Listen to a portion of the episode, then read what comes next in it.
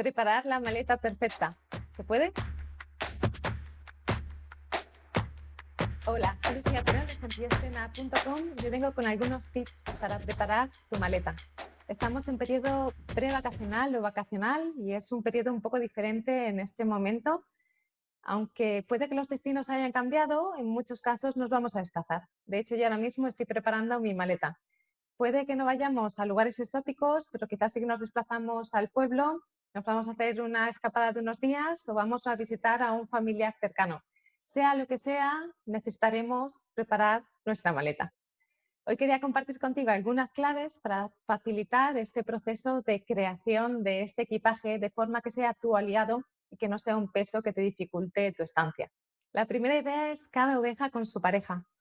Lo primero que te pido es que cojas un papel y un boli y empieces a apuntar tres detalles importantes.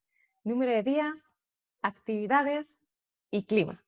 Estos tres factores son los imprescindibles para elaborar una maleta coherente. No es lo mismo ir dos días que diez, no es lo mismo ir a un clima caluroso que uno frío y no es lo mismo hacer una serie de actividades que otras. De hecho, incluso estos factores influyen más que el destino en sí, porque dos personas podrían ir a un mismo hotel, pero uno ir con una escapada familiar y el otro ir para celebrar las bodas de plata y el contenido del equipaje sería completamente diferente. Así es que apunta estos tres factores. Primero, duración del viaje. Segundo, climatología. Y tercero, tipo de actividades que vas a realizar. La segunda clave es evita los pesos pesados. Los pesos pesados se esconden detrás de esos por si acaso, que muchas veces tenemos la tentación de meter dentro de nuestra maleta. En el Camino de Santiago hay una correlación directa entre aquellas personas que tienen la maleta más grande y más pesada y aquellas personas que tienen los pies más dañados. Nuestra maleta, para ser una aliada, tiene que tener el espacio organizado. Y si tenemos cosas de más, es imposible que tengamos ese espacio organizado. Probablemente, si tienes tu maleta llena de por si acaso, no podrás encontrar aquello que estás buscando cuando lo estés buscando. Y por otro lado, es posible que acabes olvidando cosas que sí que eran necesarias por haber puesto cosas que realmente no necesitas para nada y que simplemente estás desplazando para devolver a tu casa sin uso alguno con las maletas, como con las casas o con las agendas, menos con más sentido es mejor. La tercera idea es divide y vencerás. Te invita a hacer subcategorías de aquello que vas a necesitar, tanto desde la perspectiva de dentro de las prendas determinados tipos de prenda, como desde el propio uso. Por ejemplo, si vas a hacer un largo viaje en coche, es importante que tengas una subcategoría que sean cosas que voy a necesitar para el coche. Si vas con niños y niñas en el coche, seguramente necesitas algún tipo de juegos, quizás alguna ropa de recambio, cosas para picotear, agua, este tipo de cosas tendrán su propia categoría. Lo ideal es organizar las cosas por categorías dentro de la propia maleta.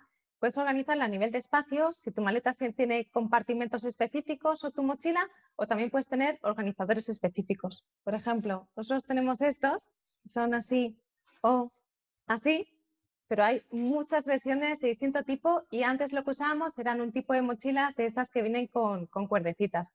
Elige la opción que quieras según aquello que necesites. Es cierto que si te va solamente una escapada de un día o dos días, probablemente no necesites esto, salvo para alguna categoría concreta como el neceser. Pero si quizás te vas a un viaje más largo, este tipo de recursos pueden venir muy bien para tenerlo todo organizado incluso cuando llegues al propio alojamiento. Puedes sacar las cosas de la maleta y tenerlas divididas y ordenadas en la que va a ser tu nueva casa por unos días. La cuarta idea, y sobre esto tienes una ruta entera dentro del libro Esencia Minimalista, es no necesitas hacer cosas maravillosas. Yo creo que si nos ha enseñado algo este confinamiento es el placer o lo maravilloso de lo ordinario, de estos pequeños detalles. Y como a veces esa intención de querer hacer cosas especiales o cosas maravillosas no solamente nos llena la agenda de nuestras vacaciones, sino que nos impide disfrutarlas, porque parece que en ese tener que aprovechar más o disfrutar más, tengamos que llenarlas y como que nunca es suficiente y siempre estás pensando en que deberías estar haciendo y eso de alguna forma nos aleja de ese sentido o de esa esencia de las propias vacaciones. Por eso muchas veces después de las vacaciones se siente que se necesitan vacaciones, porque quizás las hemos llenado demasiado. Así que la invitación desde esta perspectiva es, no necesitas hacer cosas maravillosas. Encontremos ese equilibrio entre no hacer nada y el hacer demasiado. Y en este punto intermedio, que para cada persona, según la intención de las vacaciones, será diferente, seguro que encontramos la posibilidad de disfrute. No vayamos a muchos lugares solo por hacernos una foto, vayamos a menos lugares que tengan un sentido particular. Quizás no visitas ese museo que todo el mundo visita, pero vas a esa librería que te encanta. Identifica cuáles son esos espacios en los que realmente quieres invertir tu energía. Y recuerda que no necesitas hacer cosas maravillosas, entendidas como lo que se espera que hagas cuando estás en un determinado lugar, sino que necesitas hacer esas cosas que para ti sean maravillosas. Y aquí muchas veces se esconden las cosas más sencillas. La quinta clave es deja espacio para la magia. A veces planificamos todo tanto que de repente alguien nos propone algo al llegar al lugar y no hay espacio en nuestro día a día. Es que he planificado todas estas cosas y no queda espacio para hacer esto que me estás proponiendo. La idea es dejar espacio. Dejar espacio en nuestra maleta física y dejar espacio en nuestra agenda para que podamos así abrirnos a aquello que todavía no sabemos que nos está esperando. Y con dejar espacio en la maleta, no me refiero a que la llenes con souvenirs o recuerdos comprados o cosas que has encontrado por el camino y que decides llevar.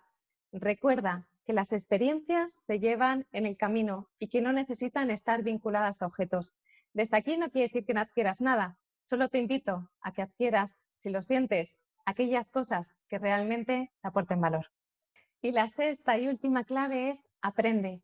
Volvemos al principio volvemos a coger esa hoja donde apuntaste los días, el clima, las actividades e identificaste aquellas cosas que te ibas a llevar.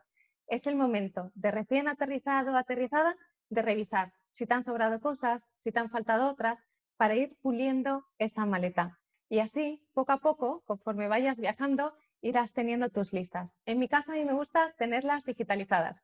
Tengo listas de todo tipo de viajes, de cuando viajamos con el peque, de cuando viajamos sin peque, de cuando yo voy sola a dar una conferencia, de todas las cosas que necesito según la experiencia que voy a realizar.